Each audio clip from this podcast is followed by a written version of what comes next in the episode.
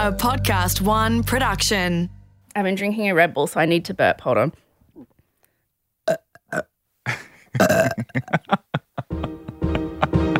I'm a lady. Okay, take us away, Jacob. Hello and welcome to Just the Gist, a weekly podcast where Rosie Waterland gives us just the gist of what we need to know about a topic of her choosing, which this week is going to be. Just to shove it in your face, it's Belle Gibson. Which, by the way, the people requested. yes. I'm giving the people what they want. Yes, you have proven me completely wrong, and I do stand corrected. People are interested in this topic. So I got to tell you, now my interest is peaked as Good. well. So I'm glad to be hearing about this topic. And I'll convince you today why it's so interesting.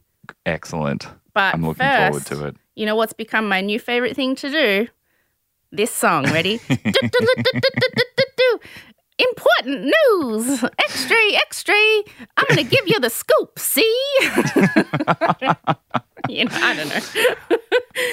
All right, lay it on me. This is the news that um I think you probably need to know. You sent me a request this Yes. time, which you rarely do. You want to know mm. about coronavirus. Yes, but I don't have the time or enough interest to actually research. Yes. Well, I tried to, but it's it's been so bizarro the last few weeks.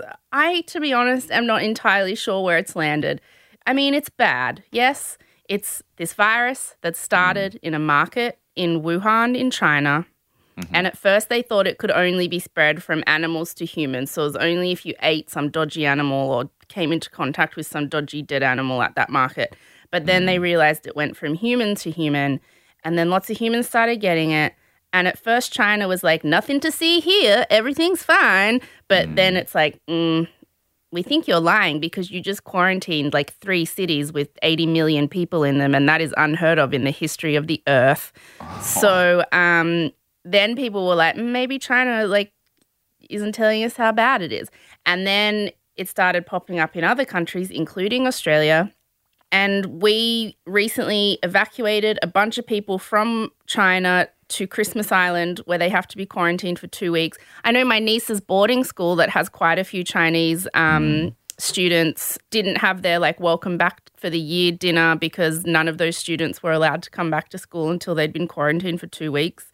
Wow. Like, so it's uh, it, it's been people are taking it seriously. But here's the thing, and some people have died. Like how many? Five hundred or something? About I think, and apparently there's like I don't know how many infected. 1000s mm-hmm. a few thousand, more than SARS. I did uh-huh. read that it's spread faster and has infected more people than SARS did at this mm-hmm. point. But here's the thing I don't get. I keep reading a lot of people saying that the reaction to this is totally overblown and actually quite racist because there have been talks of people like not letting, you know, in Australia, people not letting Chinese people into their shops and stuff because they mm. just assume everybody who looks even mildly Asian has coronavirus. Mm. So there are people saying that the reaction to it is kind of racist and overblown, and it's actually not as bad as like the common flu. But then there are other people saying it's really bad and it could be the start of a pandemic and we're all going to die and face masks are selling out everywhere. And so I don't, I mean, I know it's bad, but I, I don't know where we've landed. hmm I feel like I'm not going to get it. I mean, I'm not walking around with a mask on. Mm. Well, from what I've heard, the mask actually does nothing. Well, help you. unless you have like one of those hermetically sealed, like mm. crazy hazmat kind of ones, but Yeah. the other ones don't do shit. Right. Do you know why it's called coronavirus? No, that's just what they called it. I don't know. Okay. Why do you ask? Well, it's just curious. I mean, that's Spanish for crown, right? So I don't know. Oh, I I don't know. it does something Good question. Don't temples. scientists, whoever like discovers it, gets to pick the name? That's why there's things like, you know, when they discover new insects and it's like a big Beyonce fan and they're like, it's the Beyonce L- Latano beetle. You know what I mean? Like they just, scientists just call things what they want. Ah, okay. And so it's a brand new virus, never been seen before, came Yeah. out of nowhere. Yeah. Okay, I think everyone seems everyone that brings it up seems to be of the same sort of point of view as you that it like could actually be a huge issue or it might just be being blown up in the Yeah. media at the moment and no I mean, it is has any way bad. It's a it's a bad virus. Like it's an unexpected virus that they don't have a um, vaccine for, so they're trying to figure out a vaccine right now. But I just I I can't get my head around, and I did legitimately try to research it for you. I can't get my head around how bad it actually it actually is. Mhm. I can't figure it out. Mhm. I think for us, it's not that bad. I think in Wuhan and China, it's quite bad. Okay. So anyway, there you All go. right. Well, we'll turn to you for Informative future news. updates. Thanks for that. Um, Brexit happened. Oh, it actually happened. It happened. oh, Yeah. when? Uh, the other day. Uh-huh. so England isn't part of the UK anymore. Is that the is that the thing? European Yeah. European Uh, Union. European yeah. Union. Felix just corrected me. European Union. And does that mean anything yet? I don't think so. No. You know so much more about Megxit. I mean, it'll. Yeah, I do. I could tell you a lot about Megxit. I think Brexit will come back to bite them on the ass. I mean, I've watched a lot of um, news stories of reporters saying to people who were on the streets cheering that Brexit had finally happened. So, what do you think you're actually going to get out of Brexit? And they've just said things that are categorically wrong. Like one woman was like, "We just get our country back," you know, like you know, the Germans won't be in charge of our courts anymore. and it was like, the Germans are not, nor have they ever been in charge of your courts. like, what? So I think a lot of people have voted for something that they don't really understand. Yeah. Um, and I have a lot of friends um, from England or who have lived in England and have European passports who are Devo that, you know, they don't anymore. But oh well. the other big news that I could think of that I cared about, um, which I had before Brexit, but Fifi and Dino told me I should probably mention Brexit, um, is that MAFS started Married at First Sight. ah, another show I've never seen. It's been amazing. It's been amazing so far. It's been really good. They had their first lesbian wedding um, with two like epic power lesbians. Apparently, it's just super, super cray cray this year. And you know that I have like insiders at Channel 9 because I co hosted Talking Married a couple episodes last year. And, you know, I've just um, been given word that this really is the most cooked, crazy season of any they've ever done. So I'm already super psyched. Can I just check if I actually have the correct gist of what Go that show's about? So there's several Uh-huh. couples who meet at their wedding Yeah. ceremony in inverted At the commas. altar. Yeah. They then have to sort of maintain the illusion that they're married, but they're not actually legally married, but they have to live as a married couple. Do they all live together in the same house? Mm-hmm. Well, Big they Brother? didn't at first. So they all go on their honeymoons, and then when they get back from Mm-hmm. their honeymoons, um, they put them all in the same apartment building. So each of them shares Mm-hmm. an apartment, all in the same apartment building, which they didn't do at first. In the first couple seasons, they just one of them went to live at the other one's house. But then they were like, this Mm-hmm. is boring. Let's shove them all in the same place so they can hopefully all root each other and cheat on each other, which they have done. So Mm. it makes it way more entertaining. and then um, Uh-huh. at the end of each week, they come together and have a big dinner party in which everyone goes crazy and there's like punch ups and wine getting thrown and hair pulling. And then after that dinner party, they have like a ceremony where each person in each couple has to vote whether or not they want to stay married to their partner. And if one person says no and the other person says yes, they have to stay. They only get to both leave the experiment if they both say they both want to leave. Oh, that's so messed up. And ha- who wins? The couple that stays? Uh, it's not really competition. So at the end, they have a recommitment ceremony, and you decide whether or not you want to stay with the person you got matched with. Okay.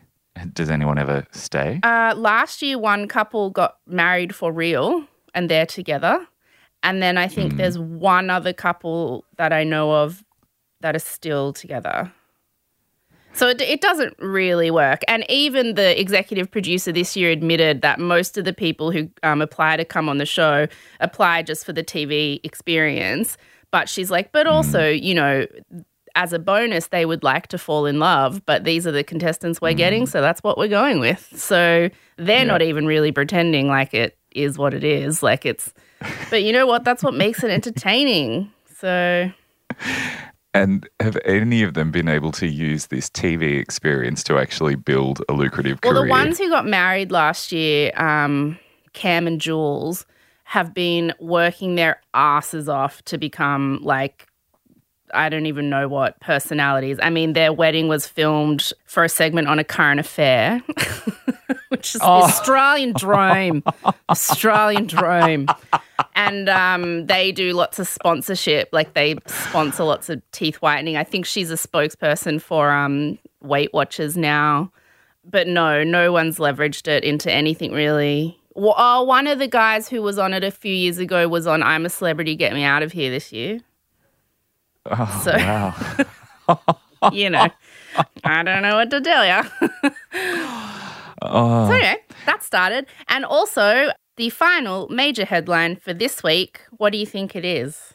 ooh. Tickets for my show are on sale right now. RosieWaterland.com. the world premiere of my new live show, Kid Chameleon, is in Canberra on the 23rd of February. So that's not far away, guys. Canberra, represent. There's still tickets available. And then I'm doing five shows in Adelaide for the Adelaide Fringe Fest from the 25th to the 29th. And I gotta be honest, I'm freaking out a little because you're not buying a lot of tickets, Adelaide. Not all the shows are sold out. So please, please, Adelaide, what do I have to do to get you to come? Jacob will be there. I'll be there. I'm bringing a Jacob's posse as bringing well. a posse, are you? Who are you bringing? yeah, there's a bunch of people who are going to be in town from well, work. can you tell them I'm not giving them free tickets? They have to buy them because I'm freaking They're out. quite happy I'm to. freaking out. You Yeah. get a free ticket. No one else does. I'm freaking out. I haven't sold enough tickets. My touring company tell me that for Fringe Fest, people generally buy them like the week of or the week before, so I shouldn't freak out. But Mm. I have crushingly low self esteem and imposter syndrome, and I'm convinced I'm going to turn up to deliver jokes to empty rooms. So, Canberra, please start a campaign. This is important. How do I get you to Canberra go? or Adelaide or Huh? both? Canberra or Adelaide or both? You Adelaide and Canberra. Both. Right. No, Canberra's doing okay. It's Adelaide mainly, Uh-huh. but also Canberra. Come on, Both Adelaide. of you, can do it. please. We believe in you. Spend money on We'll see you and I'll drink wine with you after. I'm not above whoring myself out for this. What do you want? What do you need from me? I'll strip. She'll sign whatever body parts you want. Please just come. It's a funny show. It's a funny show. I've been working on it for a while, despite what Jacob says. I also like kind of drop some truth bombs about some things that people don't know about. And like, I don't know, it's going to be awesome. So please buy tickets. And that's the final major headline for Australian and world news this week. Fantastic.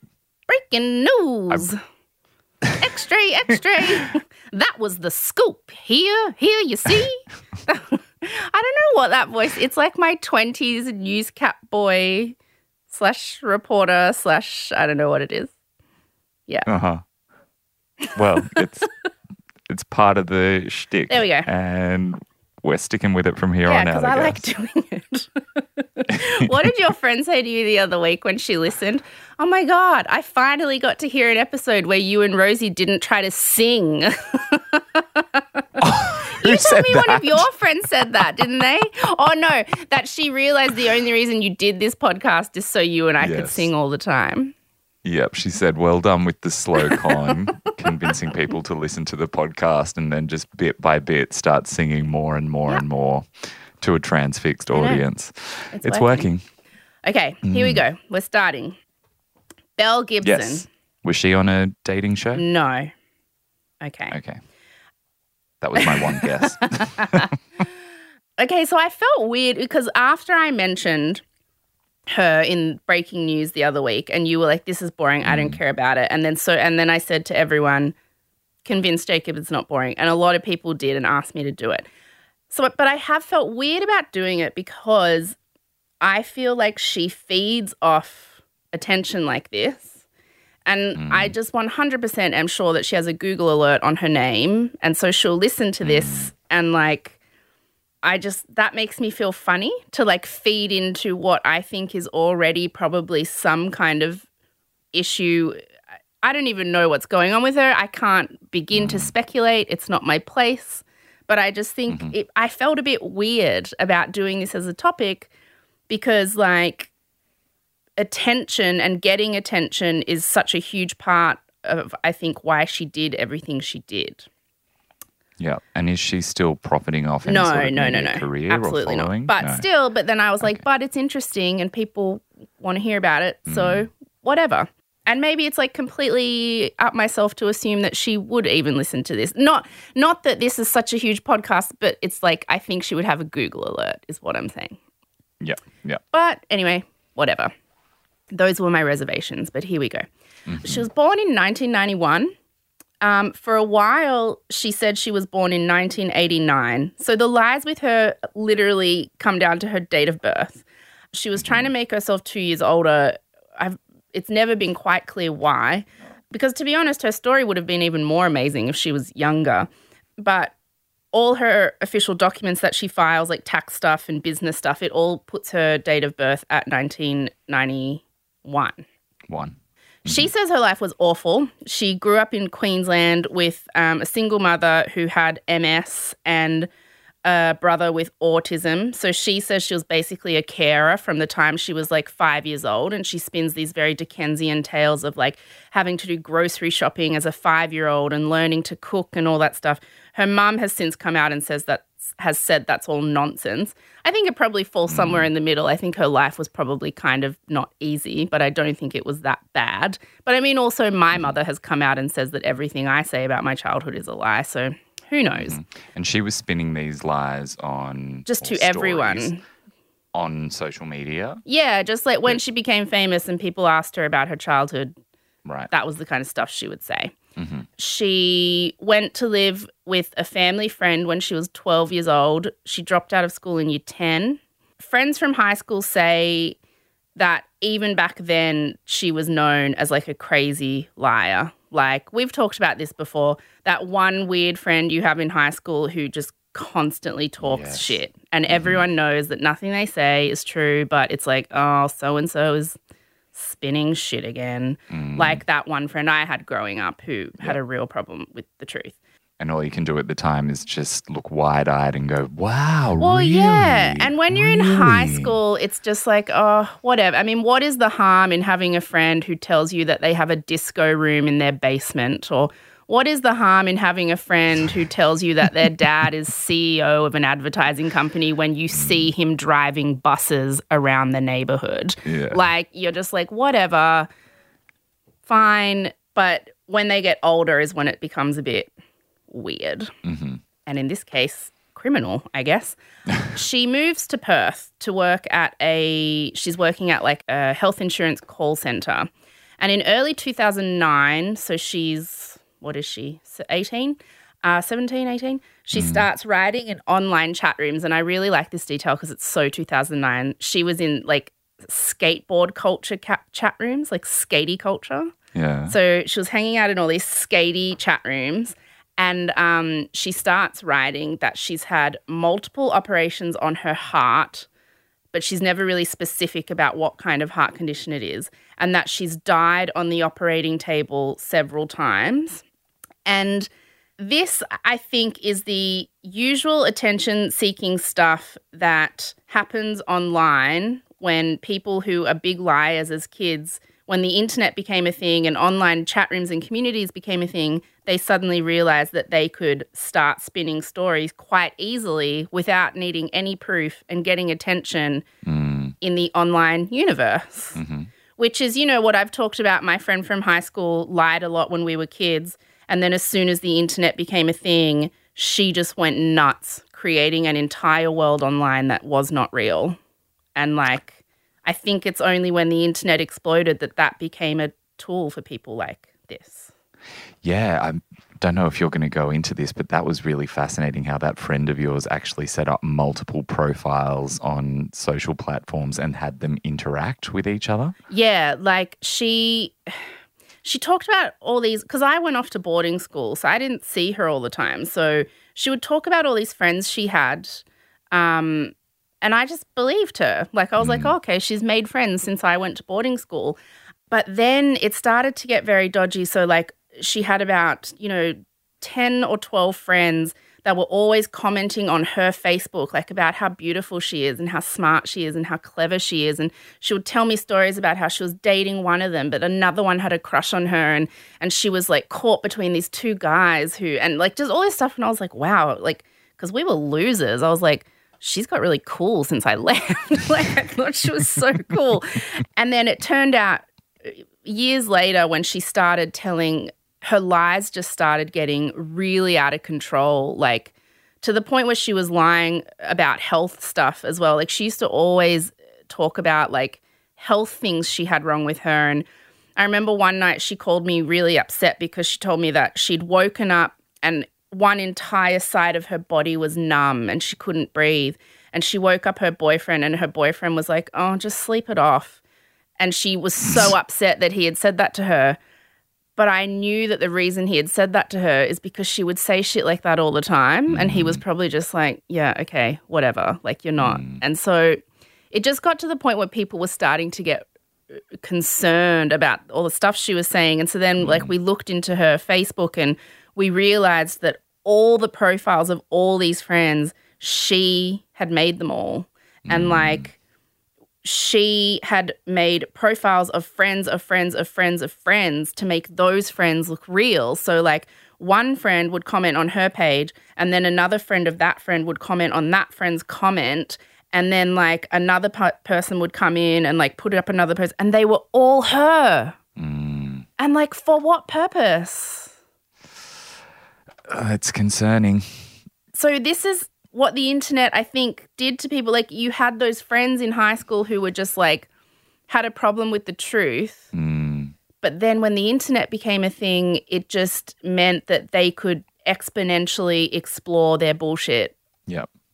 And it's bizarre. Mm. And it's probably still happening out there with so many people in such an extreme way. I got to a point where I said to her, I can't I can't do this with you anymore. Like, I know mm. you're lying about all this stuff all the time.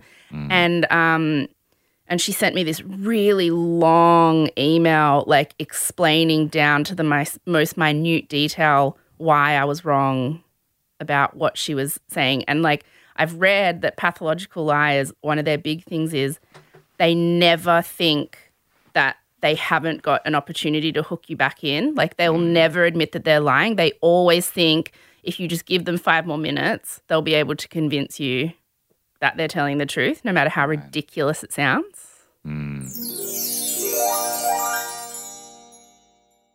Anyway, that was a little aside about okay, my weird high school friend. I think you're about to outline why there are similarities between her and Belle Gibson. Big time. So, mm. um, she starts saying in this chat room that she, you know, has had all these heart operations and she's died on the operating table and she's getting a lot of, te- of attention in these chat rooms. And this was sort of the beginning of chat rooms like this because the internet was only becoming more and more and more of a mainstream thing around this mm. time. Mm.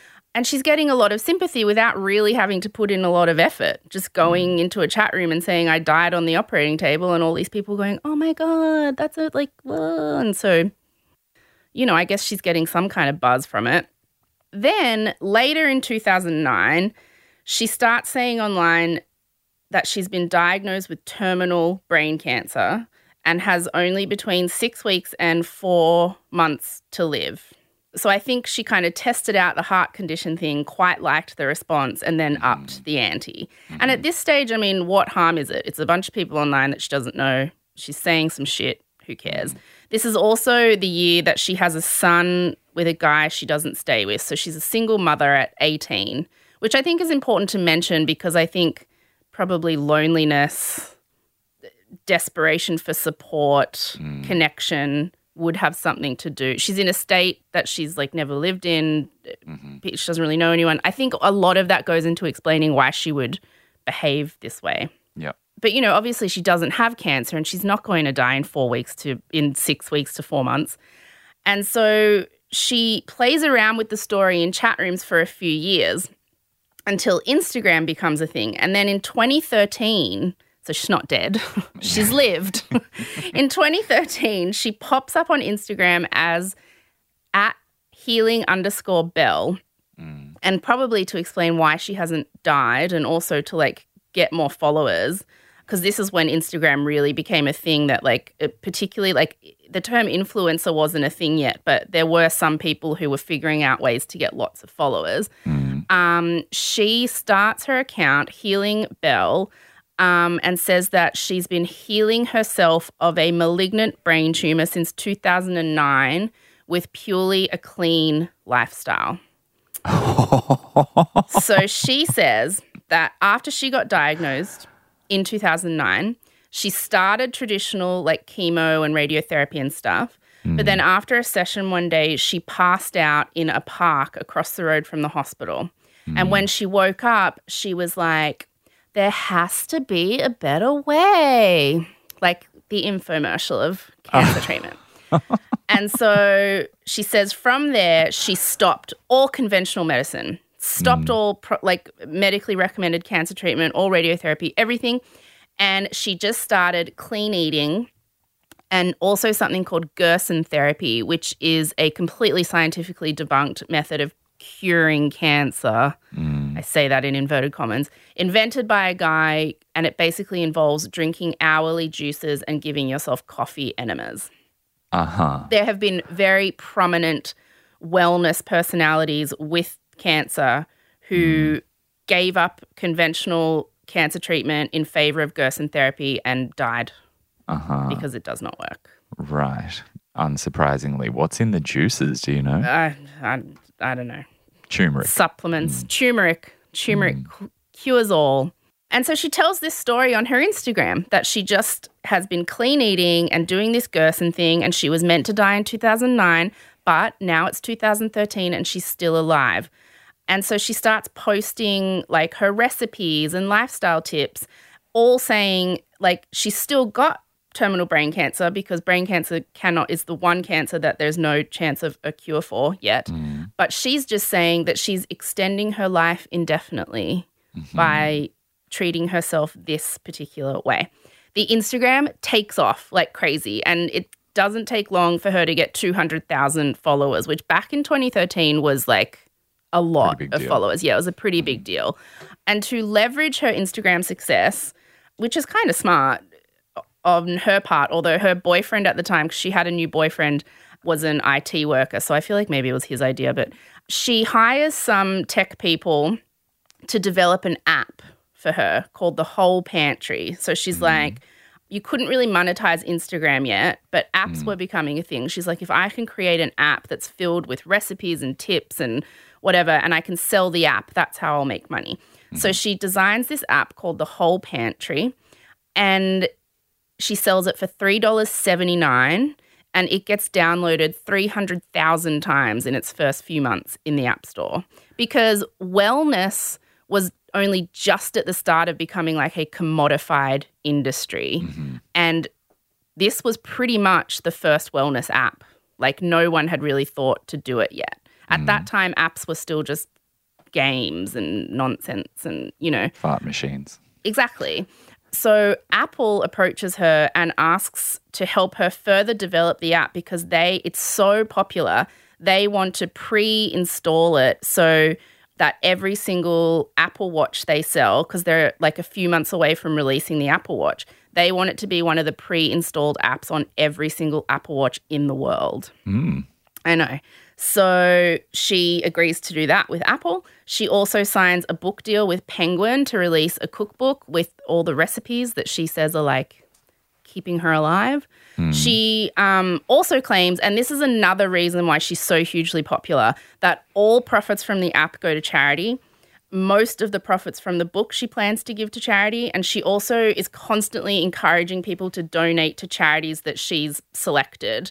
There's one little boy called Josh Schwartz who has, she says, the same brain cancer as her. And she'll do things like get on Instagram and say, for every app um, bought in the next two days, all the profits will go to the Schwartz family. Like she'll do little deals like that all the time. And so people can't believe that this young woman who is dying, who has a little son, has created this app and is just selflessly giving everything away. Mm-hmm. Plus, she's basically Jesus because she's figured out how to cure cancer. Right. So she becomes like a media kind of darling, you Yeah. know? She launches her book, and the main theme of the book launch is giving money to charity. And a book launch is just like a, a party with, you've been to my book launches. It's like your friends and family and the people from the publishing house. Um, you can't invite a lot of people. And so she sells online tickets to her book launch.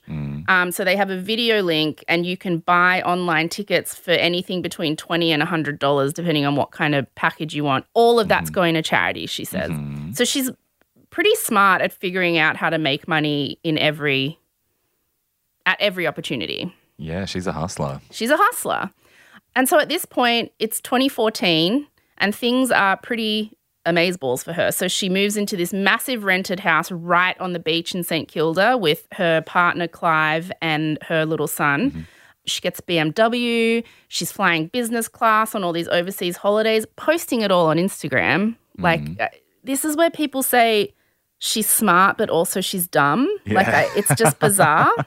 That's why I say I'm not convinced the app was her idea because she seems like such an idiot. But anyway, she wins the Cosmo Fun Fearless Female Award for Best Social Media Personality. She's like, does all the morning TV. She's interviewed on Sunrise and everything. And she's going back and forth between Melbourne and Silicon Valley um, to work with Apple on the app. Then suddenly, and this is strange, she puts up an Instagram post saying that she's, you know, with a heavy heart, needs to tell everyone that she's been diagnosed with second, third, and fourth cancers.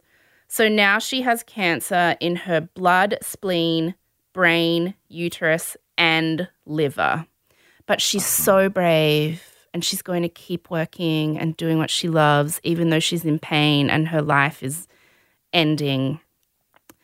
And it's weird that she did this because her story was like people were believing it. She hmm. didn't need like to pile all of that on.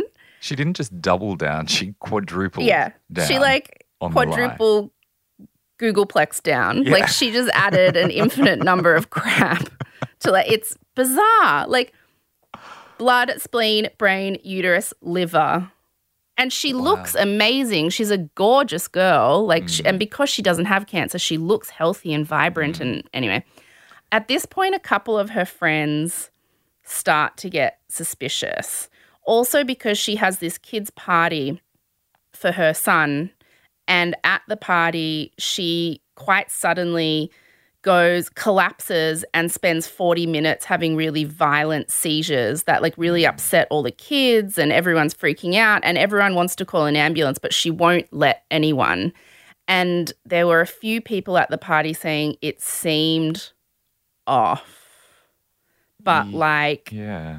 you don't want to be the person to say, I think she's faking it because that makes you a dick. Mhm. So a bunch of her friends have since come out and said, a lot of us were suspecting something was weird, but nobody wanted to be the first person to say, I think this single mother, this, you know, mother of one and whatever is faking her cancer. So no one really says anything. But after she does that post with saying she's got a million more cancers, her friends are like, a couple of her friends are like, this is weird.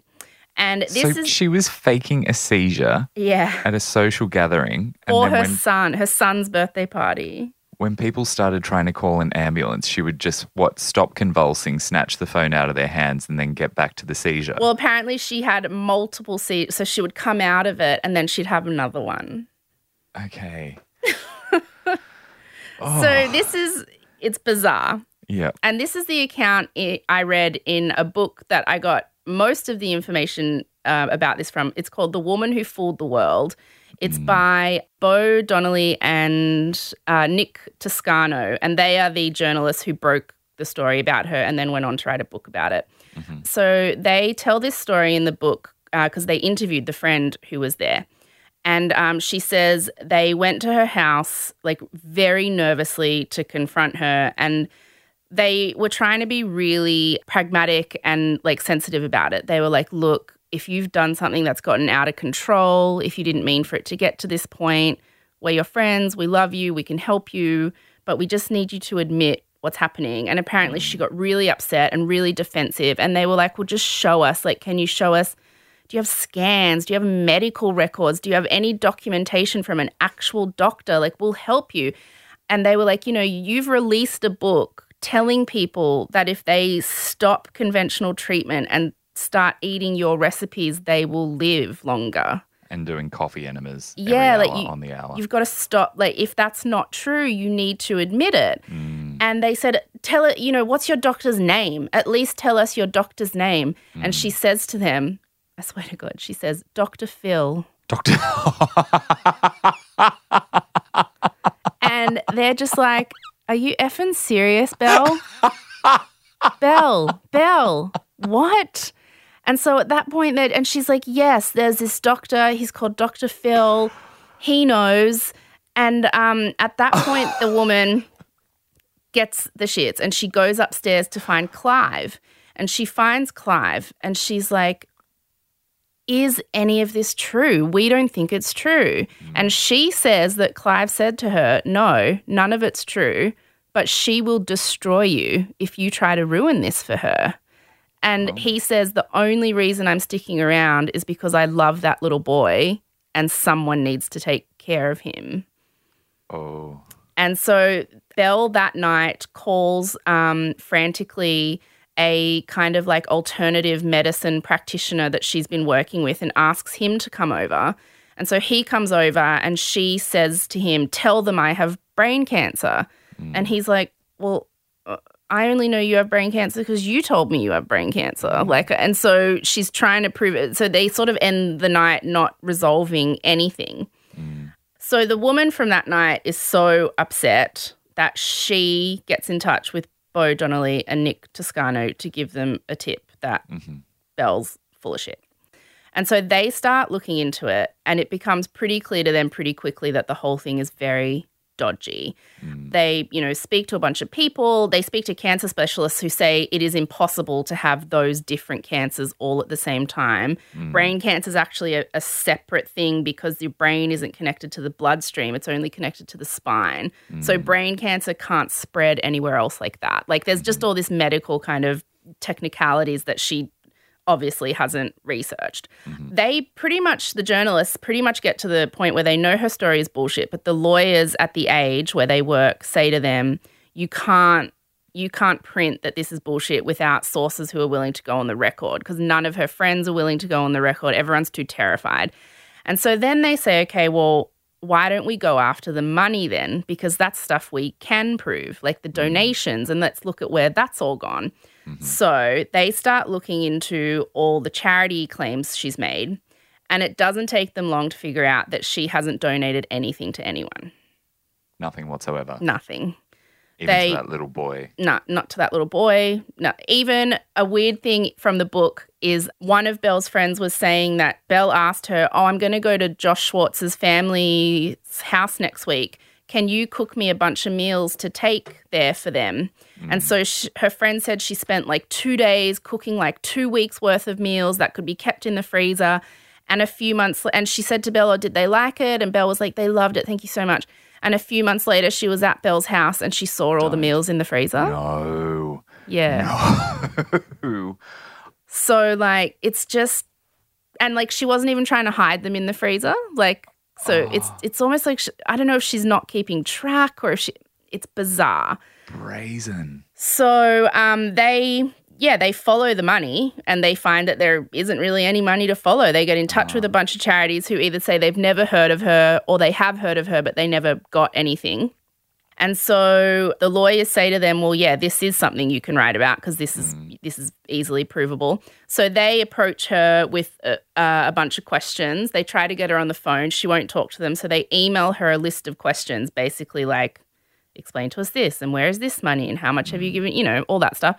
And she freaks out, and she emails them back, like what I said with my friend, like a 3,000 word email, like mm-hmm. rambling on details about why things haven't happened and why this is true. And she basically says that, you know, they've been having some cash flow problems in the company. An accountant has told them to like put a hold on outgoings until they fix this. And, but also that day she freaked out, called a couple of charities and made some token donations. So, like, she hmm. quickly sent a thousand dollars to this one, and she sent like a couple thousand dollars to another one, but still nothing that she promised. Yeah. So she sends them back this 3,000 word rambling email, but doesn't really answer anything. And so hmm. they publish the story. The story gets published in March 2015 that she hasn't given any money to charity or very little money to charity. And from there, everything starts to fall apart pretty quickly. So the online reaction is immediate. There are lots of comments from people saying how disgusting it is. It becomes like the top story on the age. Um, but then in the comments and online and on social media and on her platforms, there's a lot of people saying, well, actually, I've been doubting for a while that she even has cancer. So then mm. the money thing is sort of has given, finally given people permission to say, I think she's lying about that stuff as well. Mm. And so that way, that allows Beau Donelly and Nick Toscano to write about the cancer doubts through the prism of people's comments. So they mm. just wrote a story saying it has since come out that people are commenting saying Mm-hmm. XYZ, they don't believe her. And mm-hmm. so that kind of tipped off that story as well. She then gives an interview to The Australian in which she kind of like says that she's not quite sure if she what's going on with her diagnosis and she's very confused. Mm-hmm. And they're just like, mm, okay. Dr. Phil doesn't know what's going on. But then after this story broke, legitimate sources, including Dr. Phil, did come forward, and he is just a wellness practitioner. It seems like a pretty. oh, this is not Oprah's Dr. Phil. no, just a man Okay. called Phil who is Okay. a doctor, although I doubt he's actually a MD. But Uh-huh. he comes forward saying she came to him saying she had cancer, and he then Uh-huh. recommended alternative therapies for her to follow to, Hmm. you know, treat that cancer. They also find out, the journalist, that like way back in 2009, she went to a neurologist because she was convinced she had MS, like her mother. And they did all the tests on her, and they told her that not only did she not have MS, but her brain scans were completely healthy. And it was a few days after that session at the doctor that she started writing in the chat rooms that she had terminal brain cancer. Mm. So Penguin, who published her book a couple months ago, get in touch with her and they're asking her for proof of her diagnosis. She ignores them. She just doesn't reply to them. So they pull the book from sale and pulp it.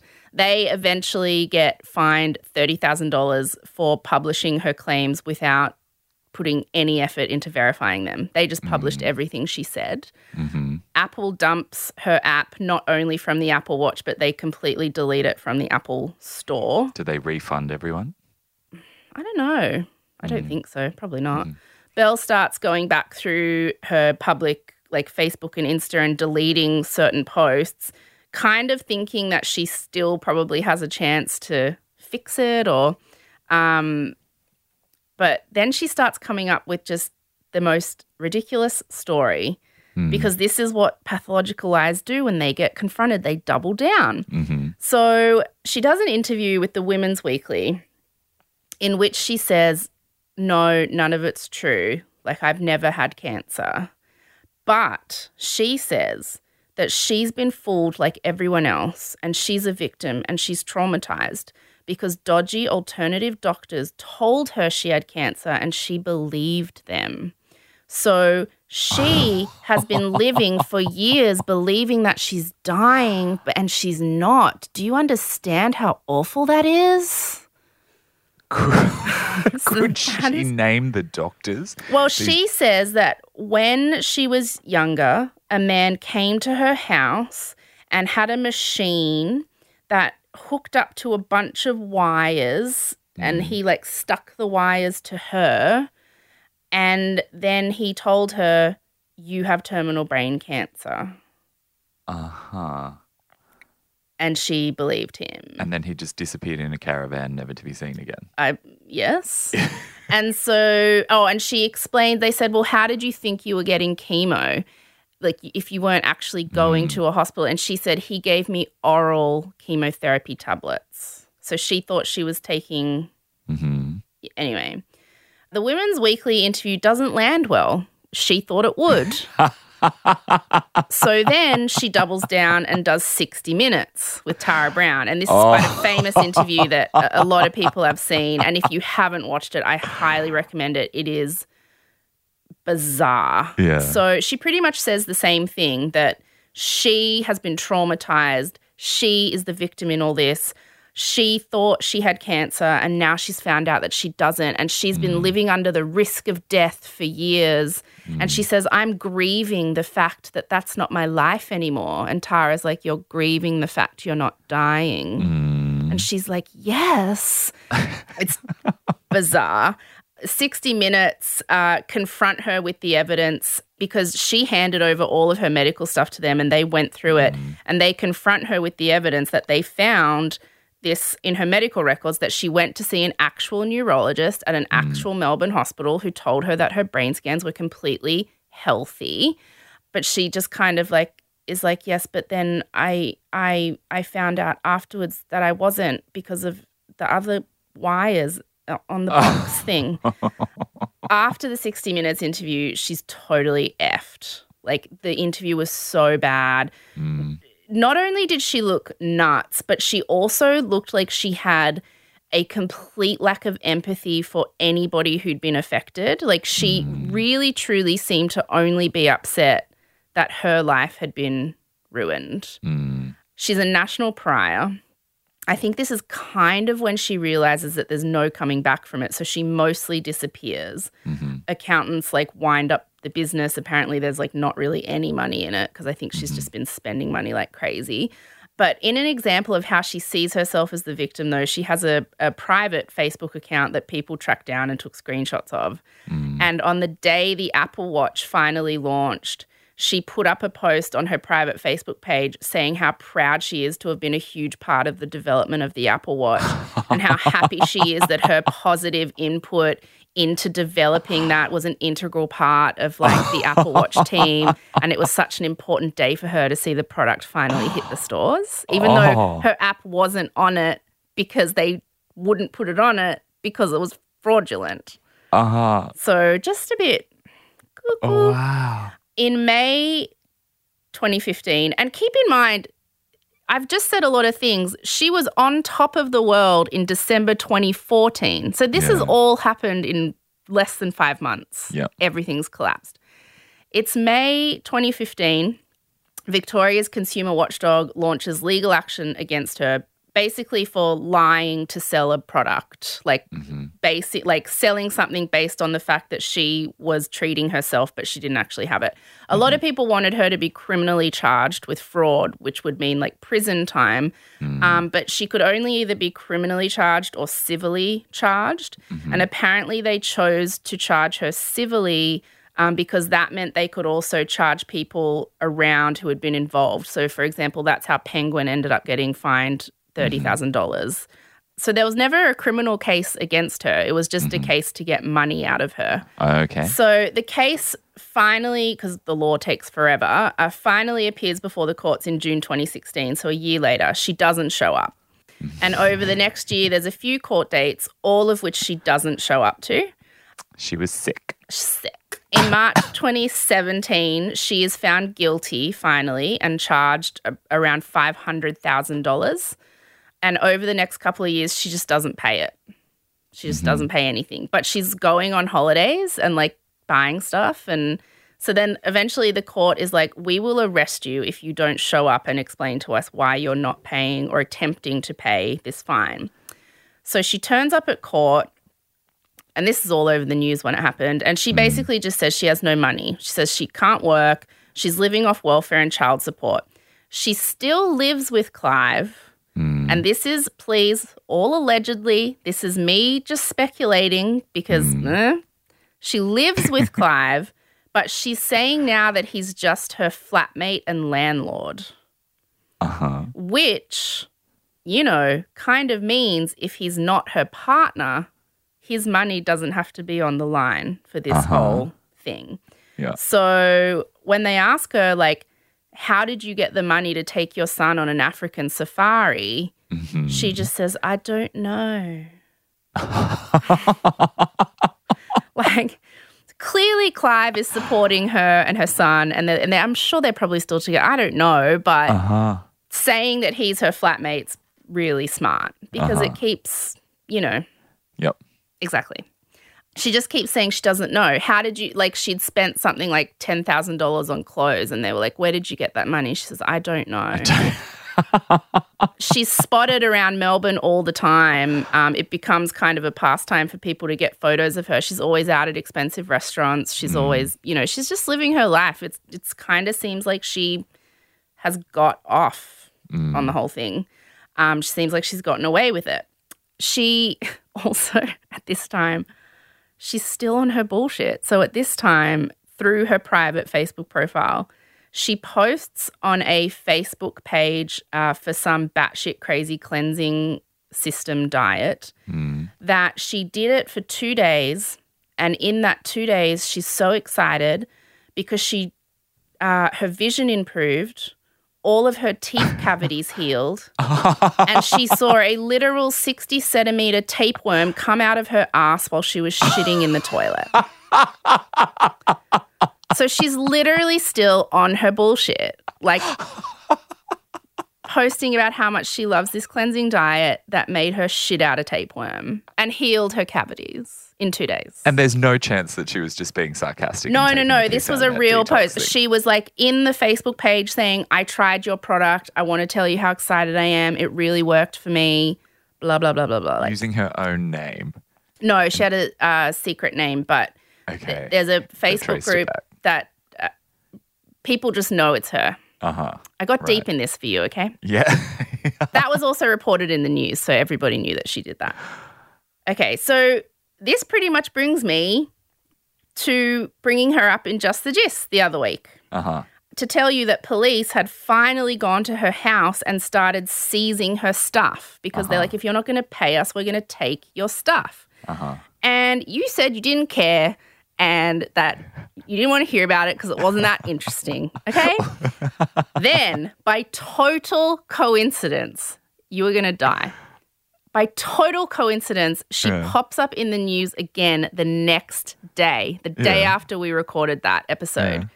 Footage had emerged of her in a headscarf outside a Melbourne based Ethiopian church. Uh huh. She was calling herself Sabontu.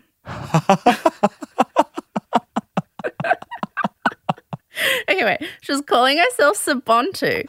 And she was talking about the plight of her people back home in Oromo, Ethiopia. Now, let me just read a little quote from the video of her being interviewed. My heart is deeply embedded in the Oromo people. I feel blessed to be adopted by you. And then she said that in the church meeting, they'd been discussing the oppression of the Oromo people in Ethiopia. And she says, uh-huh. We came forward with a solution after that discussion. We discussed looking forward to the future and doing a community grouping to raise large amounts of money for the ongoing support of the Oromo people. We touched on the power that we have in the diaspora around the world to call on our local governments to provide support and assistance against the oppression of Oromo people. I think all of us were positive and hopeful for change after hundreds of years of oppression against Oromos. Wow. And since then, in the last week, a bunch of photos have popped up of her in traditional Ethiopian dress all around Melbourne. And when confronted with this, like uh, all these journalists went to this local Ethiopian church and they were like, Do you know who this is? And they were like, What? they were like, She's got nothing to do with us. We, she has just turned up to our church a few times in a headscarf. Like, we don't know. And that is the current situation of where Belle Gibson is in the last week. Wow. What a twist. I know. I didn't see that coming at all. Did she actually go to Ethiopia when she took her son to Africa? Yes. So apparently Uh-huh. that's what the trips were about. She got very embedded in the, I th- hope I'm saying that right, the Oromo people. Right. Okay. Well, look, as I said at the top of the podcast, it.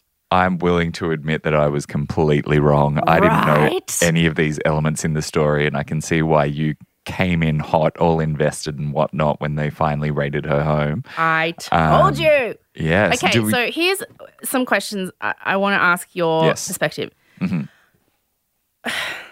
I think she's clearly mentally a bit unwell. Mhm. Um, I think um, what I didn't mention was is that the doctor who the neurologist that she saw that day who told her that she wasn't unwell there was nothing wrong with her brain she was completely healthy he did note in his doctor's notes that day that she seemed incredibly distressed she seemed incredibly lonely she was a single mother she was 18 years old she had no support and he was worried about her and wrote to her GP and said she may need some kind of psychological help. Mhm. So even though he said there was nothing physically wrong with her brain, that doctor that day thought she was upset about not being sick because she was really craving attention mm-hmm. and love and and mm-hmm. some kind of caregiving feeling. Support. And so I just can't decide but also like she may have Munchausen's, which is where you make yourself sick for attention,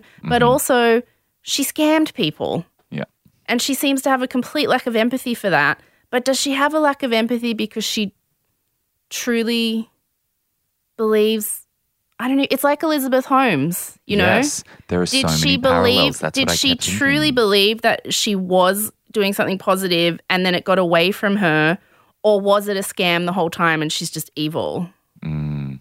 What do you think?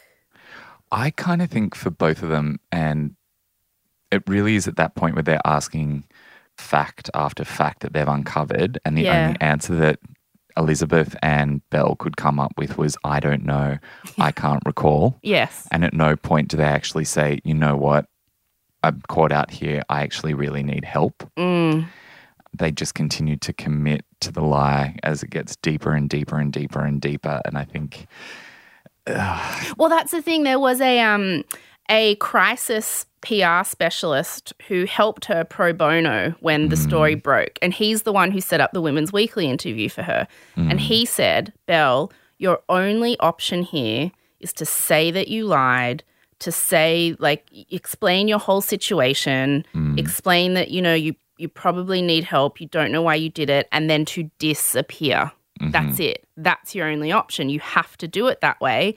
And then she went into the interview and completely didn't do it that way. And so then he was like, okay, bye. And he stepped back. And then she organized the 60 Minutes interview herself.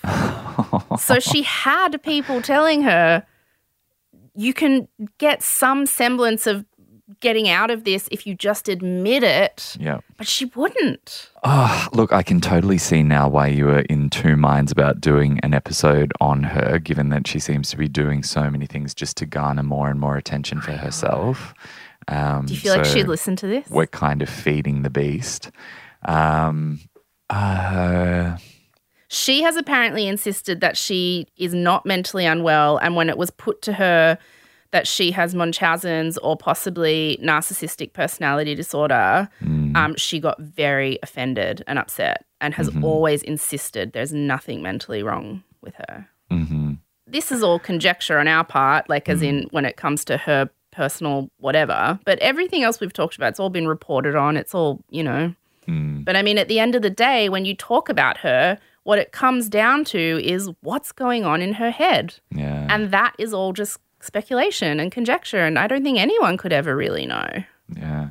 Is it on the record what they were able to seize from her house? No.